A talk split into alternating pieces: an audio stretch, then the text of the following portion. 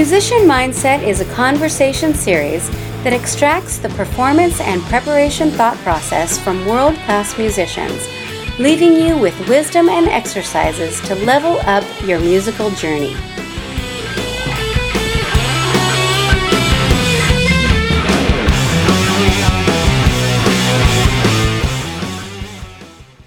Today's guest is Dale Turner, a rock singer, songwriter, multi-instrumentalist, producing engineer, film composer.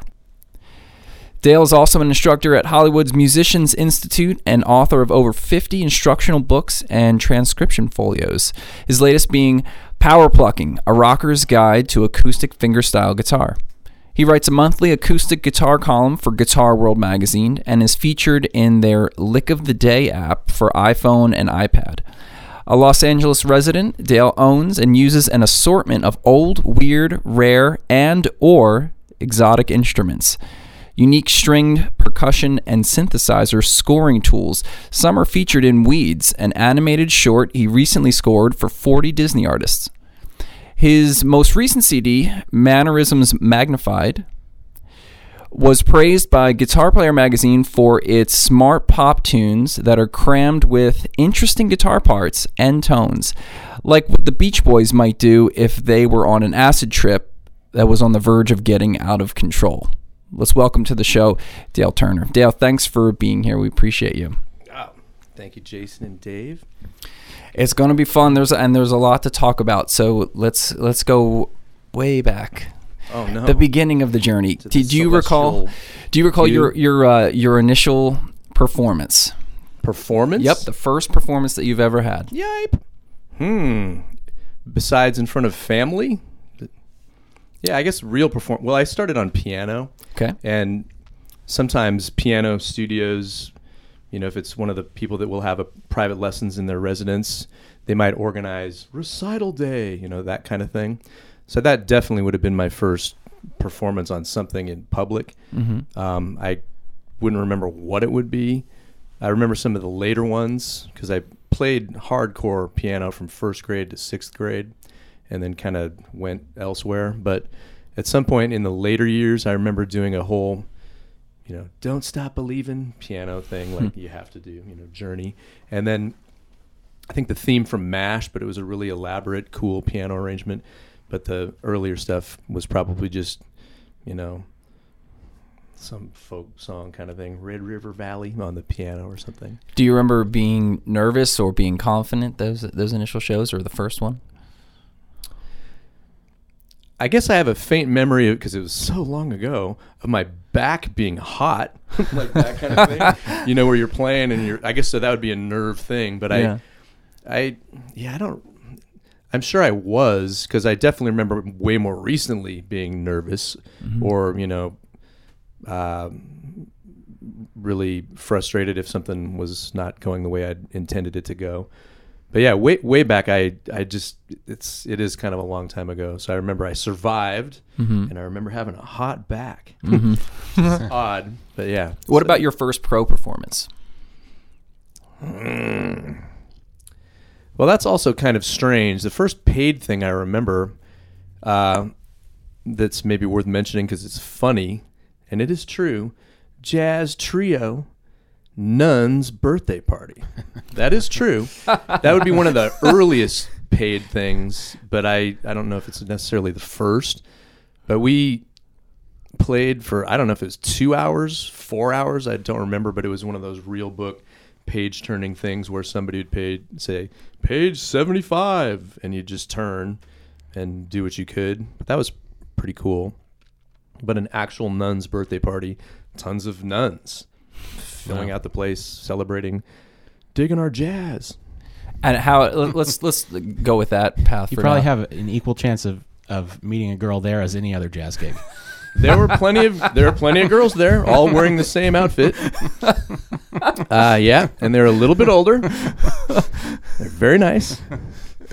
Oh man, it's pretty cool. Too good. So that, that I had to chill on the tritones a little bit, but not the, too much altered stuff. The uh, the feeling on that on that first gig, where were the paid gig we'll talk about. Like, mm-hmm. were you nervous at all, or or did you feel like you were totally prepared? What do you recall?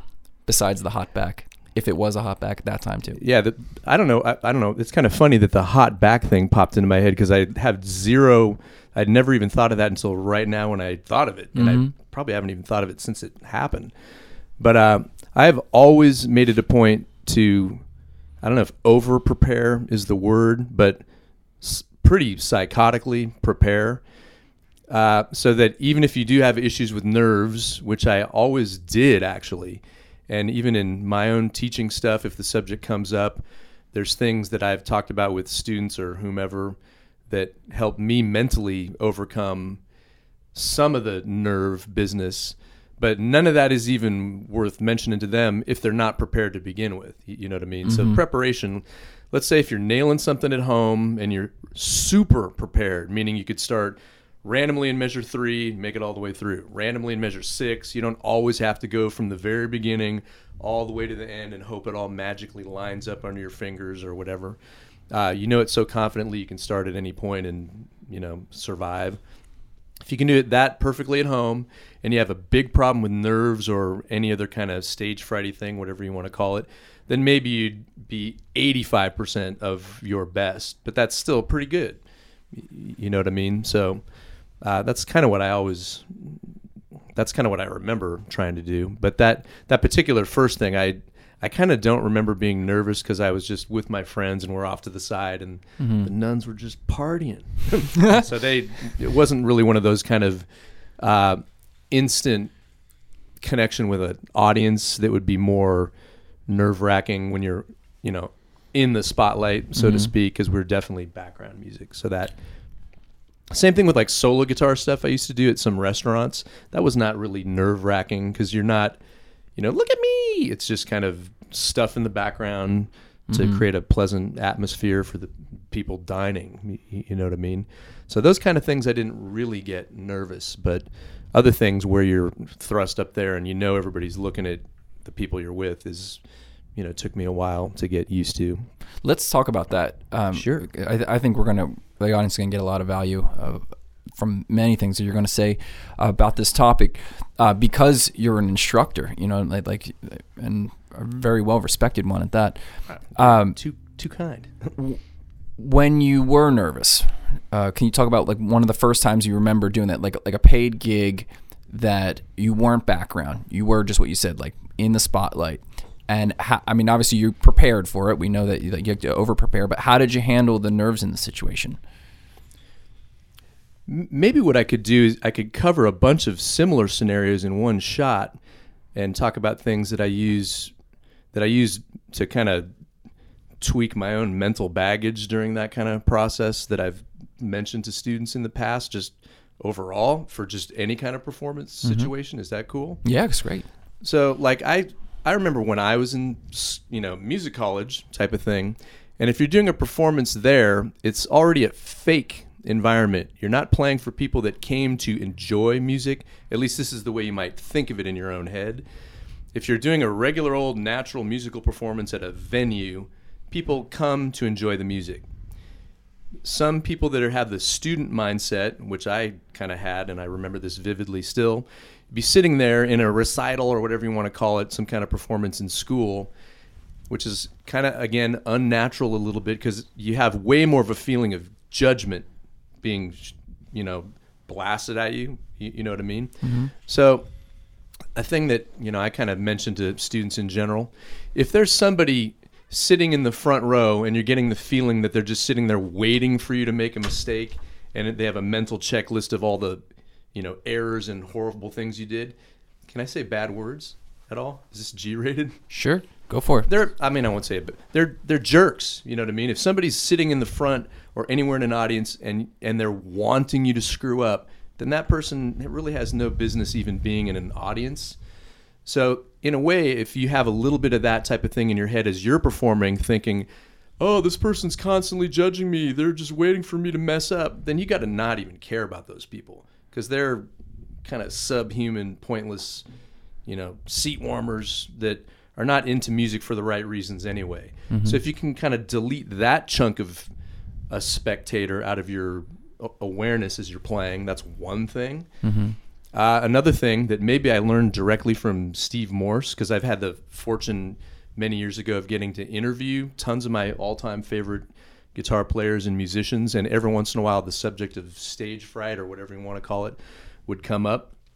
Steve Morse, I remember saying uh, something like, if you really just concentrate on the sound of the music, like don't worry about, oh, the door just opened, or oh, the light just came on over there outside or something uh, that's going to screw up your continuity or pull you out of just getting lost in the music itself to make it sound the best, uh, plus interacting with whomever you're playing with. If you really just concentrate on the sound and the music that you're making with your partners, if you're playing with other people, you can kind of also kill off a big chunk of the nerve feeling a judgment thing. And it, that takes, all of that takes practice, by the mm-hmm. way. You know, it's not like you can just say that and instantly do it. Mm-hmm. But the more you practice auditioning, practice performing, the more comfortable you get. Um, another thing I think maybe I'd, in interviewing Mike Stern, if you don't mind me name dropping like a spaz, um, some in some conversation I was lucky enough to have with him, he was talking about when he had stage fright with Miles, when he was playing with Miles Davis. And so he even did Miles Davis's voice, which I can't do it. And he basically had the mantra of just, I know you're nervous, but F it. He would just literally say to himself the F word, it, and just as a, like a mantra, to kind of beat back, you know, punch down your your natural tendency to be nervous or uh, gun shy or whatever you, whatever you want to call it. You know, you're doing this because you want to, and if you're if you're letting something like that uh, interrupt the flow or or screw up the, the process for you, you kind of in a way have to fight back. Um, I even used to take my glasses off. I remember, or I had contacts then. Something to where I couldn't even really see, and that sometimes was an interesting trick, to where mm-hmm. I was less aware of like eyeballs focusing. You know, you mm-hmm. know what I mean? Well, that seems so, to be a, a recurring theme that has come across from people on the show, which is one of the solutions is to immerse yourself in the music and what you're doing in the moment, hmm. and that really comes down to the concept of uh, your your. internal is dictating your external versus your external dictating your internal. Totally. And you're exactly right. It's a skill that you have to develop just like anything else. And all, you know, everything you just said is so great, because getting to a point where you can tune all that out and focus on the music, that's going to bring you back to what matters and what you need to be thinking about. Yeah. And that'll help you with continuity and just expressiveness and just, you know, natural music making. Versus a, another weird thing I noticed, I guess to tie into that a little bit, I used to try to be a hardcore improviser for whatever that's worth, meaning I wouldn't play anything unless I actually heard it in my head. I really tried to not just go through unloading of stuff. If this is a jazz-oriented thing or kind of anything, doesn't mean it was good, but at least I was trying to be faithful to that for some long period of my existence. So I do, even in school, remember this, where anytime I would see a new person come into the room, I would get sucked out of my continuity flow and feel like I had to start over because that person just came in, because they missed, not that it was mm. great, but the traveling that had already happened with the improvisation I was trying to develop. And so that was stupid, you, you know what I mean, an outside force. So, so that's another thing that, just another factor that can, you know, muck up your process. So all of those things that I was kind of talking about, same with Dave. Yeah. What was the awareness? Or, like, how did you get to that point where you recognize, hey, I'm doing this, like the person in the room example you just gave, I'm doing this, I need to stop doing this? I would know it pretty immediately, because afterwards, like the, the first time that that even happened, I think, uh, yeah, I think even as it was happening, I would realize that that was a thing. And then also realize that that's like starting a story and then randomly switching to chapter three on page eighty and just starting another in the middle of a sentence, just totally incoherent. I mean, maybe it didn't sound incoherent. I don't really know, but it definitely wasn't, you know, true to the path that you're trying to put yourself on, where, you know, with the development, developmental arc, dramatic arc, dynamic arc of everything you're trying to do from point A to point B to point C to take the listener on a journey, you know, at least an attempt.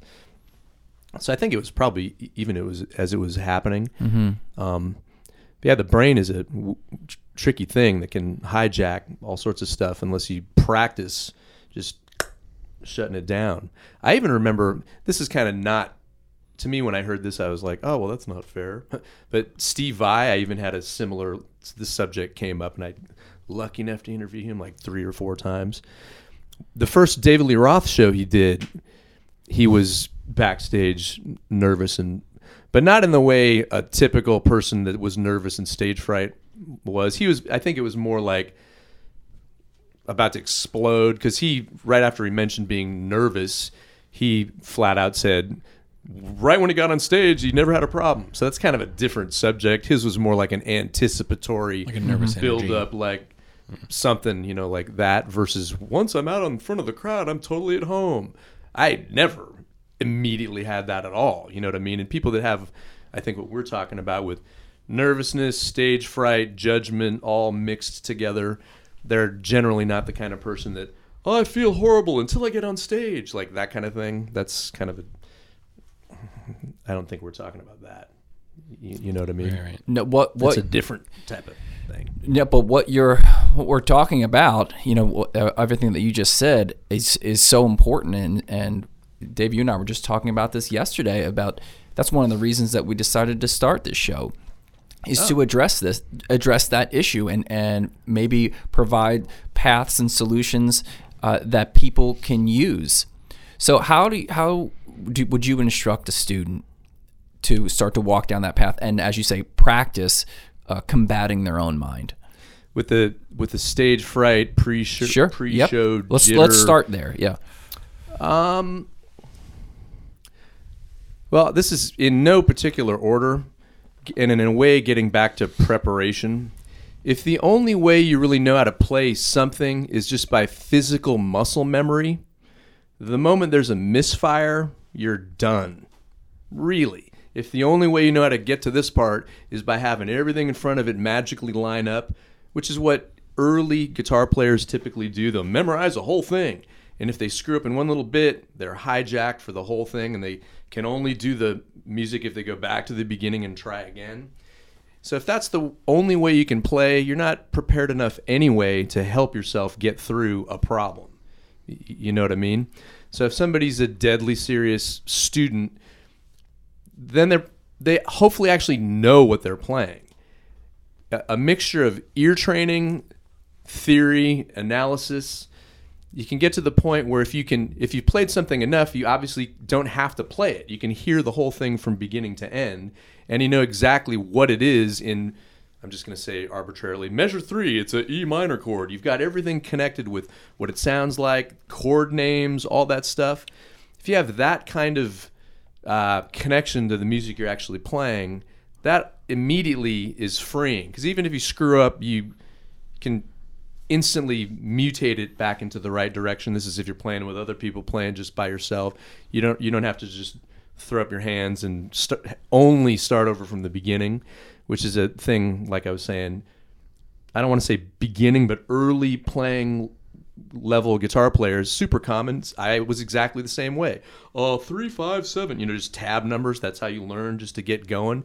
If you didn't, if you weren't fortunate enough to have a guitar teacher that hipped you to the, you know, notes on the fretboard. But even besides that, if you don't mind me jumping around, like people that just start playing guitar, maybe they're not even ready to learn what the notes are. They just want to play. They're not really caring about the theory thing.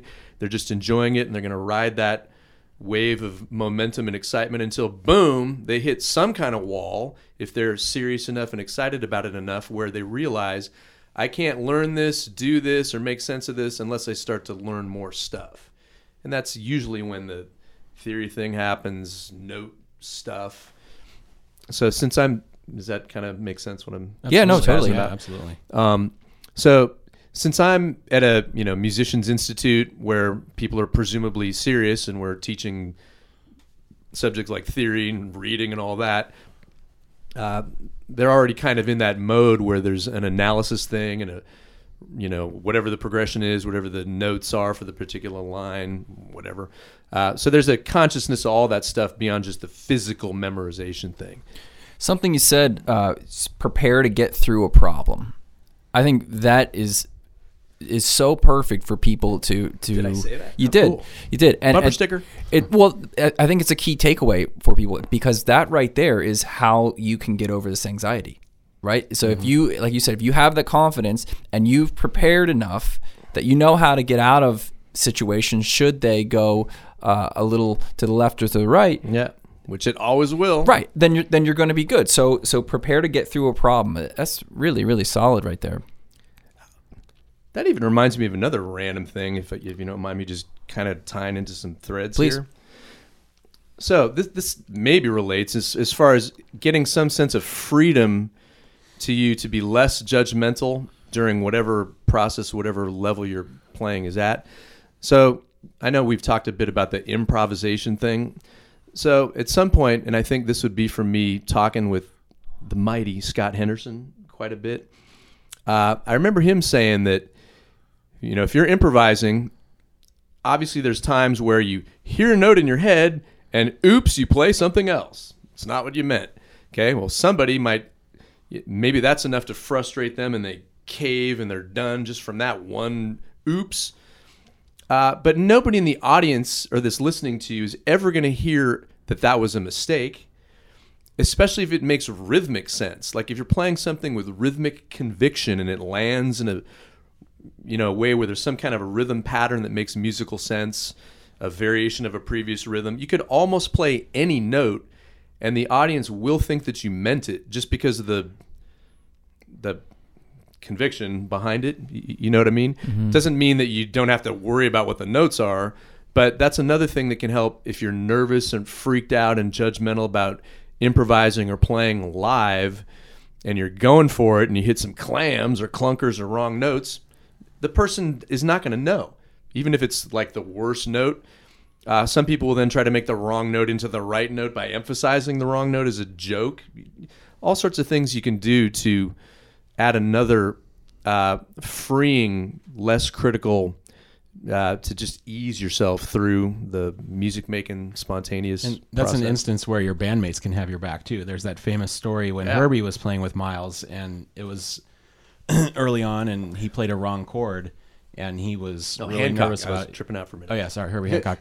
Um, the... And Herbie Hancock played a wrong chord, and Miles altered his solo and played a note that fit with Herbie's chord totally. to make it sound right. Yeah. And so it can be a collaborative team effort, too. Yeah, and maybe that made a new magical thing that would not have happened without the mistake. Exactly, exactly. Which I mean, cir- talk about Miles did not believe in mistakes. Yeah. There's no such thing. You know. But that circles back to uh, what you had initially said, which is to be more involved with the music. As soon as you feel those things coming on, dive more into the sound of things. Yeah, and if you're detached while you're doing this, you would have... you're not connected enough to even be able to shape what you just did into something that's going to be listenable. I, I this guess. is uh, Ryan Brown. I, I was just saying this when, when we spoke with him that um, that Weasel Zappa has the word "listen" taped to his pedal board, sweet, as as a like reminder of like you know like be more involved, and as long as you're continuing to be focused on what you're actually doing and not the stories that you're you're telling yourself, hmm. uh, then you know you're you're going to get around those uh, those situations. That triggered another memory, if you don't mind me throwing down. I mean, memory's not the right word. I also encounter people with time field problems. I don't want to say all the time, but enough to where it's making me spit this out right now. Uh, and a lot of th- there's many reasons why somebody might have a general timing issue, but I notice a lot of besides the I never practice to a metronome thing. If somebody even does practice to a metronome, they're so self. This would be an example of being too absorbed in your sound. They're so absorbed in the sound they're making, they're unable to open up their ears to listen, like the Weasel's foot pedal thing you mentioned, which is what reminded me of this. To listen to the tempo that the click is spitting out, because they're just too. Ah, and they drift, and the next thing that you know, they're in outer space and totally free time and not locked in. I see people doing that in a in a rhythm section as a student, where they're just in their own world, freaked out, because they never also practice doing something to an outside tempo source mm-hmm. to lock in. So fifty percent of your hearing it should be to what you're playing with, and then fifty percent to yourself. You know what I mean? Just to put another thing in there that's semi-related.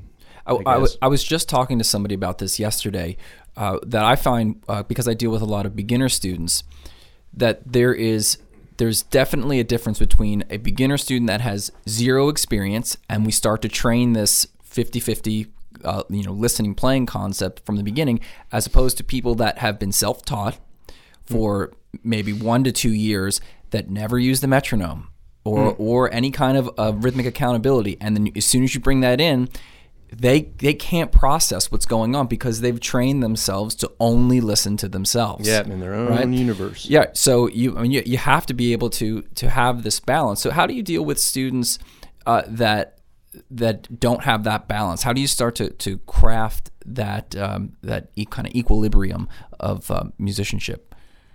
Well, the most natural way, and and when I do encounter somebody that hasn't done what I'm about to say, it actually freaks me out, and it makes me think, well, why are you playing an instrument? Here's what I mean. Everybody for the last billion years that's really excited about playing guitar has many heroes. I'm just talking guitar for now. That's okay. So if they have heroes, presumably they listen to the music that their heroes play, and they like it enough that they want to try to play it. They don't just play it by themselves. They try to play along with their heroes, famous recordings of whatever style, whatever era, because they just love to do it. And so that naturally is going to help your timing. Because if you're playing with, you know, any awesome real, like the Chili Peppers, I'm just picking a random thing off the top of my head. You love Chili Pepper songs. Okay, well, Flea and Chad Smith are kick-ass rhythm section. If you're just playing fun Chili Pepper songs because you like them, your timing is already going to be solved. Unless you're totally unable to lock in at all and have no idea. That's a little rare. Where if you really truly like music and you really like songs and you have a lot of influences and favorites and you want to emulate and just ride on their, you know, power of their recordings and try to cop that stuff, it's a pretty natural way to get your timing and dynamics and tone and playing together rhythmically. I do encounter a shocking amount of people, though, that have like minimal experience doing that, which is really odd to me, which means they like playing guitar, but they only play by themselves. And I don't know if it's because they like what their fingers are doing. It's a, kind of a strange, not that common phenomenon, but enough to where I'm bringing it up. Where they've never played in a band, they have no favorite musicians or bands or songs, so they've never played along with anything, uh, and they—that's already a recipe for all the pitfalls we're talking about. But to add a negative-sounding thing to that, somebody doesn't like music enough to play along with something. I don't mean to, you know, piss on certain people. I don't understand why they're playing an instrument. Seriously, mm-hmm. you know what I mean? Mm-hmm. And it's strange to me, and I do see that every once in a while, where they can't tell me a favorite song, can't tell me a favorite band, can't tell me a favorite solo, can't tell me a favorite anything. And it's not because they're on the spot and like, oh, I don't know, I like so many things. It's just, I don't know, I just mess around. That's a problem, you know what I mean? We all should have heroes and goals and targets, and the more of those that you kind of study on and move on from one player to the next, the more your own style starts to develop just from a mixture of your influences. And to get back to timing, obviously your timing's going to be good unless you're really not hearing what you're doing, and that's mm-hmm. a totally separate, pretty rare problem. So off of that, uh, use the word style. I think one of the most unique things about you is how you've taken the guitar, and that's launched you into fi- discovering and playing and, and using all these obscure instruments to create your own style. Can you talk about your process of like what you're looking for when you're when you're composing, and um, you know, how you go about finding these instruments? Hmm.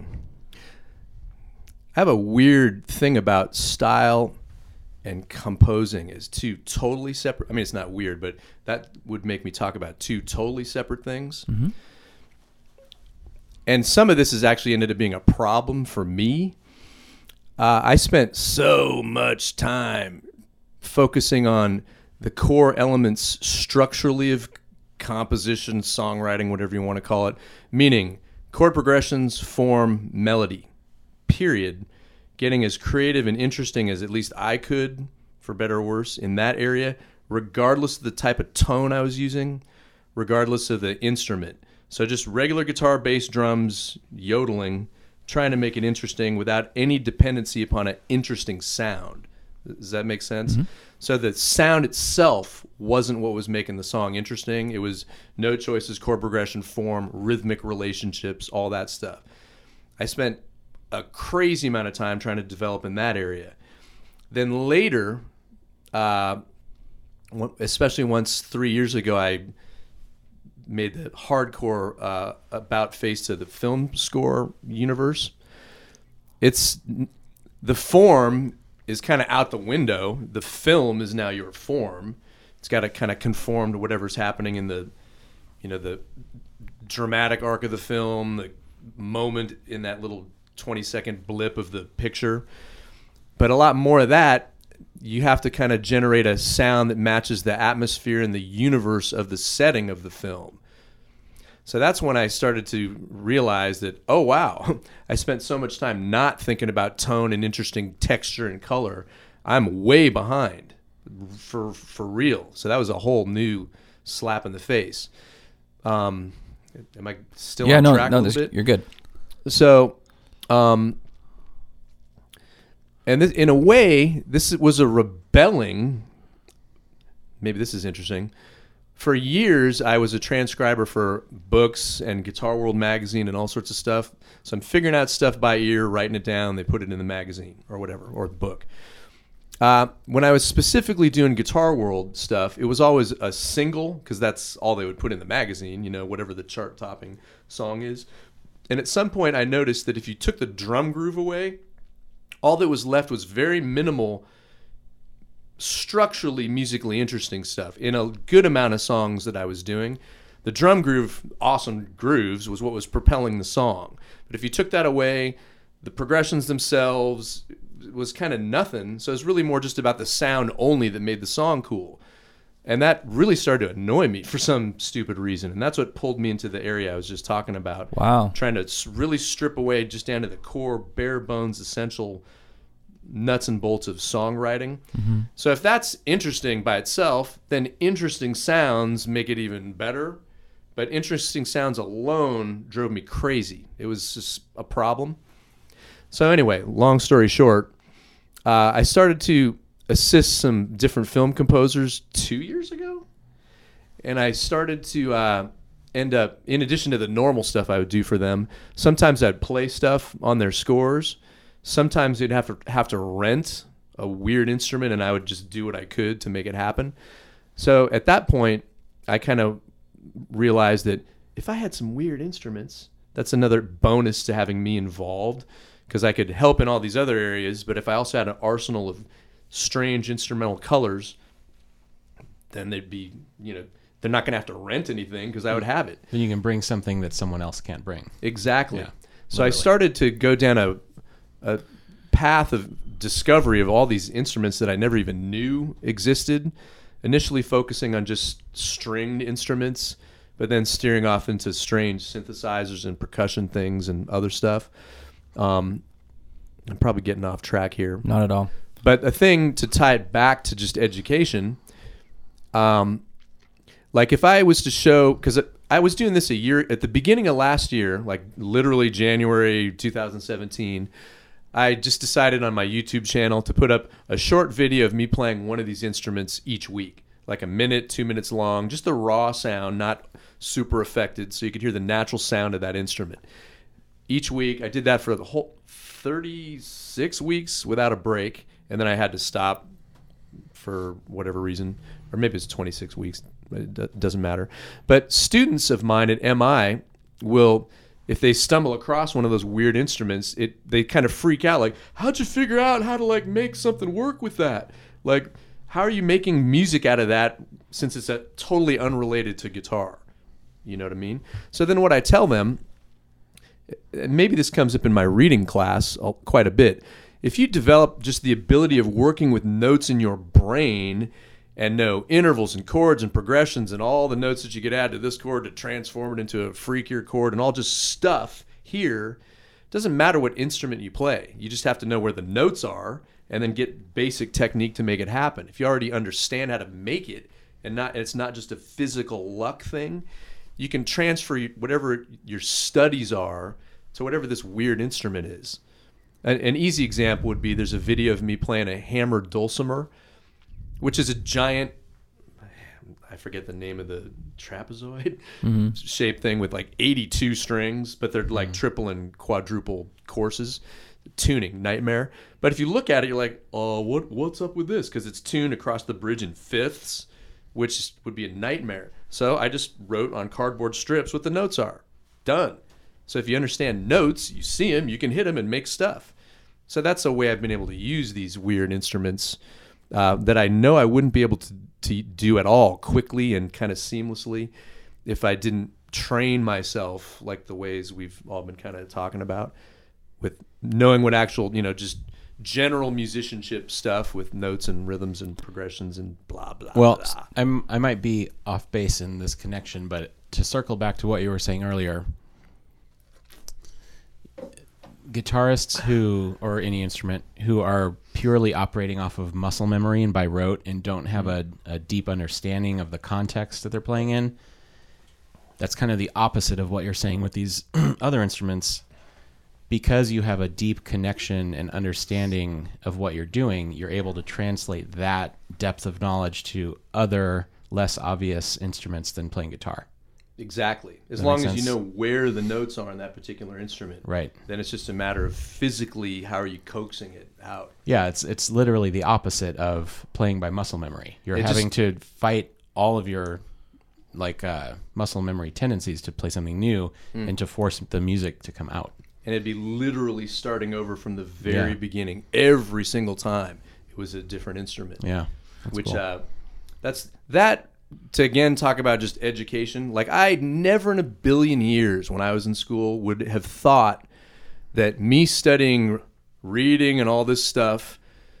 Like, why do we study reading? Because I don't know. Maybe somebody's going to ask me to read something on guitar. That's initially what we think. But just the development that happens in your musical brain from torturing yourself like that so long, I never would have realized how way down the road it would made it, it would have made it so I could contribute and help other people in like this film way. I definitely didn't see that coming. I definitely didn't see me as being somebody that owned a kind of scary amount of weird instruments. So, and here's why I'm bringing this up.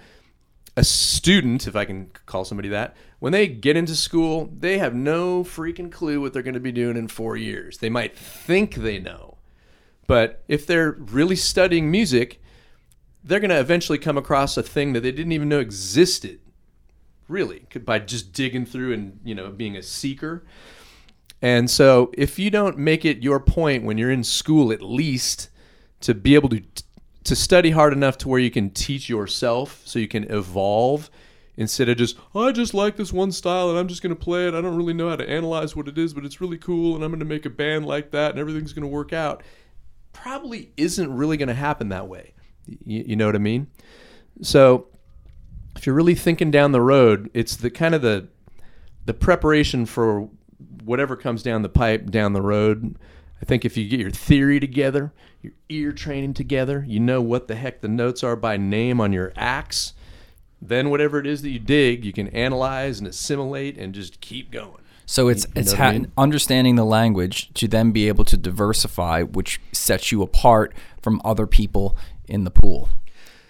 Well, it might set you apart just in that you can do that. Right, exactly. Yeah. You know, it gives you just that extra edge, uh, you know, because what we're, a lot of our audience members, people in or coming out of music college, trying to get into a competitive market space uh, as a professional musician. So anything that you can do to give yourself that edge is what you want to do. And I mean, what, what I, at least what I hear you saying is that having that that foundation of uh, theory and, and all of this training has allowed you to go into these other areas that you didn't even expect that you were going to go into in the beginning, but has propelled you forward uh, further in, into your career and maybe more into the future. Exactly.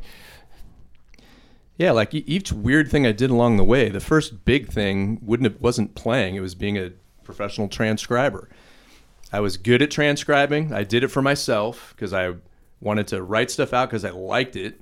And then it made it easy to analyze stuff once you could see it. And then you could write in one, flat three, flat seven, whatever it is. Uh, and yeah, that actually was like the first real job I had out of school that was uh, using a skill like that. Um, and then, yeah, there's but there's a ton of things like that. I didn't know I was going to do that when I first picked up a guitar. Mm-hmm. I did know, though, if I'm backing up again, when I was reading guitar magazines, when I was a you know youngin, I did really freak out when I would read a column by Andy Allodort, for example, who I'm kind of know now from Guitar World. He would be writing columns talking about these players' styles, and then I would notice he and Wolf Marshall also transcribed the songs, and it did actually freak me out just from a skill level type of, wow, you know what I mean? So even when I wasn't necessarily into theory and, you know, all this stuff we've been talking about, I I always was kind of in awe or so, something about something like that, how, wow, how do they figure out how to write this stuff out? And I think maybe because I had that, it made me more likely to to go be, for it, yeah. Make it a little easier or more natural at a certain point to just be open to the theory study and really learning the instrument. Because I, even when I was in school, I, I had a few egomaniac friends. Maybe I'll just fling this out there. I see students in general that are egomaniacs. If you're an egomaniac, you're already closed off to limited limiting your learning. You're already so great, you can't be bothered to work on this or that. Rude awakening is coming for you. You, you know what I mean? It's just kind of a shame when I see that. Um, does that make sense when I'm We yeah, talk about this all the time. Out. Yeah. Yep. So that's kind of kind of a shame. If you're an egomaniac and you're already the greatest and you don't need to do what somebody that, you know, if you're in school, you should be uh, submissive is not the right word, but receptive to somebody that you have to assume, okay, this person's here in a position to help me. This person, I guess, probably knows more than me. They do. You know what I mean? In this anti-expert society that's been getting gnarlier and gnarlier the last couple of years, uh, it's just a shame when when somebody's got such... They shouldn't be a student. They shouldn't be in school if they got such an ego that they can't just decide that maybe this person knows more than I do. Maybe I should try this to see if it is going to help. And it probably will if you at least put it into your, you know, routine. So I lost my thread that I was going to. No, no, this is this is into, but so huge because so many of our guests have we've one one way or another we've gotten to this point, um, which is uh, people being closed-minded or having an ego and it causing problems with with that person potentially being able to get a gig because nobody wants to hang around with people that have an ego. That's right. And nobody wants to be around people that don't want to learn. So as we uh, kind of get towards the end of the conversation here, we, we usually ask guests what's a piece of advice that they would uh, they would leave musicians starting off in their in their career. I would love it for that question if you could talk about how people, because you see them a lot, how people can combat that. If if they recognize or somebody calls out, hey, you have what we would call the, a fixed mindset, um, or you have an ego, how would you how would you advise people to work around that? Ah, uh, that's pretty tricky because if it's you can't, it's pretty hard to just tell somebody that. You know what I mean? Mm-hmm. Um, in my experience, every one of those people ends up having the rude awakening eventually. And that's really what it's going to take. They're going to have some experience is going to, something's going to happen where it's going to basically be a smack in the face and they're going to go, oh, and then they're going to realize they got to restart or, or whatever. That's probably all I could say about that okay. particular thing. Cause it's, I've never personally, I mean, I guess I have tried to, uh, you know, bring a few people into reality just from a one-on-one student-teacher thing in a nice, caring, not jerky way, just out of concern for them instantly, you know, having a ceiling right there because they're already the greatest. You know what I mean? Uh, but that would be on a case-by-case basis. I kind of don't know how I would even broach it. Okay, but just saying it right now. What what what a piece of advice would you leave um people with today, like musicians just coming out of music college or just starting their career? Uh, well, hilariously, all the stuff Ryan said is exactly the same kind of thing I would have absolutely said, Ryan, just like a, a moment ago. Um, an extra thing I'll tack on to that type of stuff, though, um, is going to be basic, but seemingly not basic based on how many people I see not doing this. Whatever you do in life, leave early so you get there early, listen to music and chill out or warm up, or you're an idiot. Be early and just relax. What's this the number one huge. way to be stressed out all the time? You're one of those people that's always late. If you're always ten minutes late, that means you could always be on time. I see this all the time. In, I'm sorry if I'm loud. I'm getting excited. No, this is huge. So like I, this is a, you know, real gig stuff, whatever it is, or even just in a school environment. Oh, Fred, ten minutes late again all the time. Well, if he left ten minutes earlier, he'd be on time. Easy to fix. That person's not going to fix it. Something maybe will happen to where they eventually fix it. But here's another weird thing about that. You never know who's noticing your pattern of behavior. Like as a teacher, fellow students, if they see that this person might be the nicest person and play awesome, but if they're always twenty minutes late to everything, their classmate isn't even going to refer them to anything. You know what I mean? People are getting turned on to opportunities all the time. It could be teacher to student. It could be fellow student. People way miss... underestimate underestimate I guess that's the right word, the importance of timeliness, which blows my mind.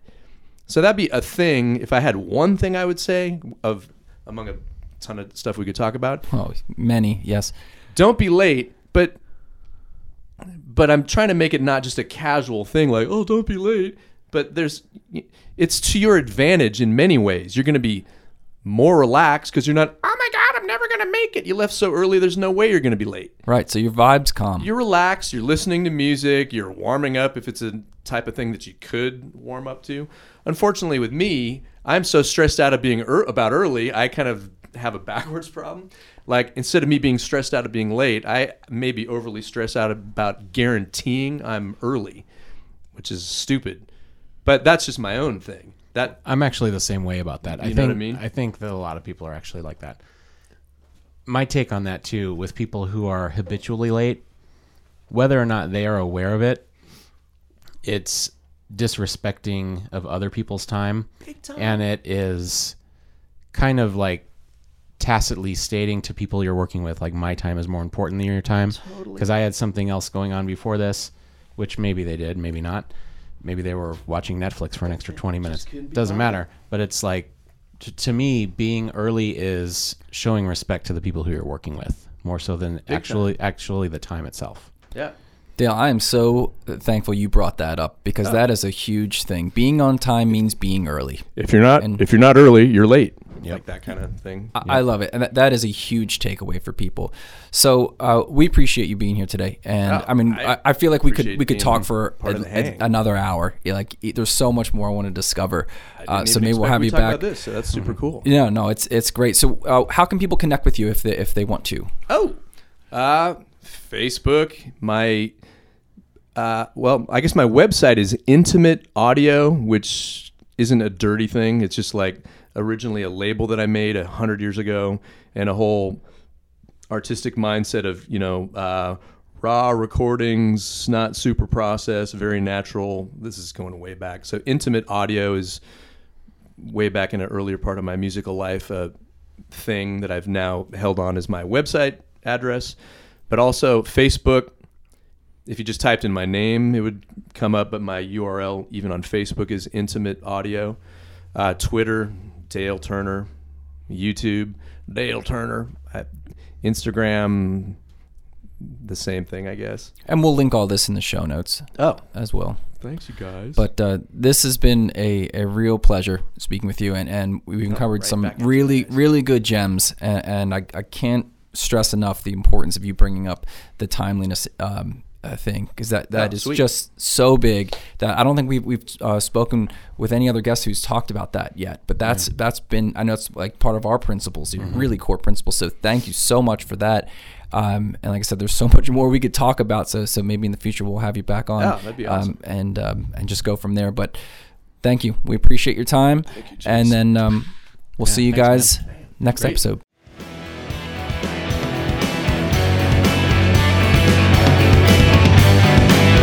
be right back. Thanks for listening to Musician Mindset Podcast with Dave Johnstone and Jason Land. You can contact the show through Facebook and Instagram at Musician Mindset Podcast. If you like what you heard, please leave a written review and a five-star rating on iTunes.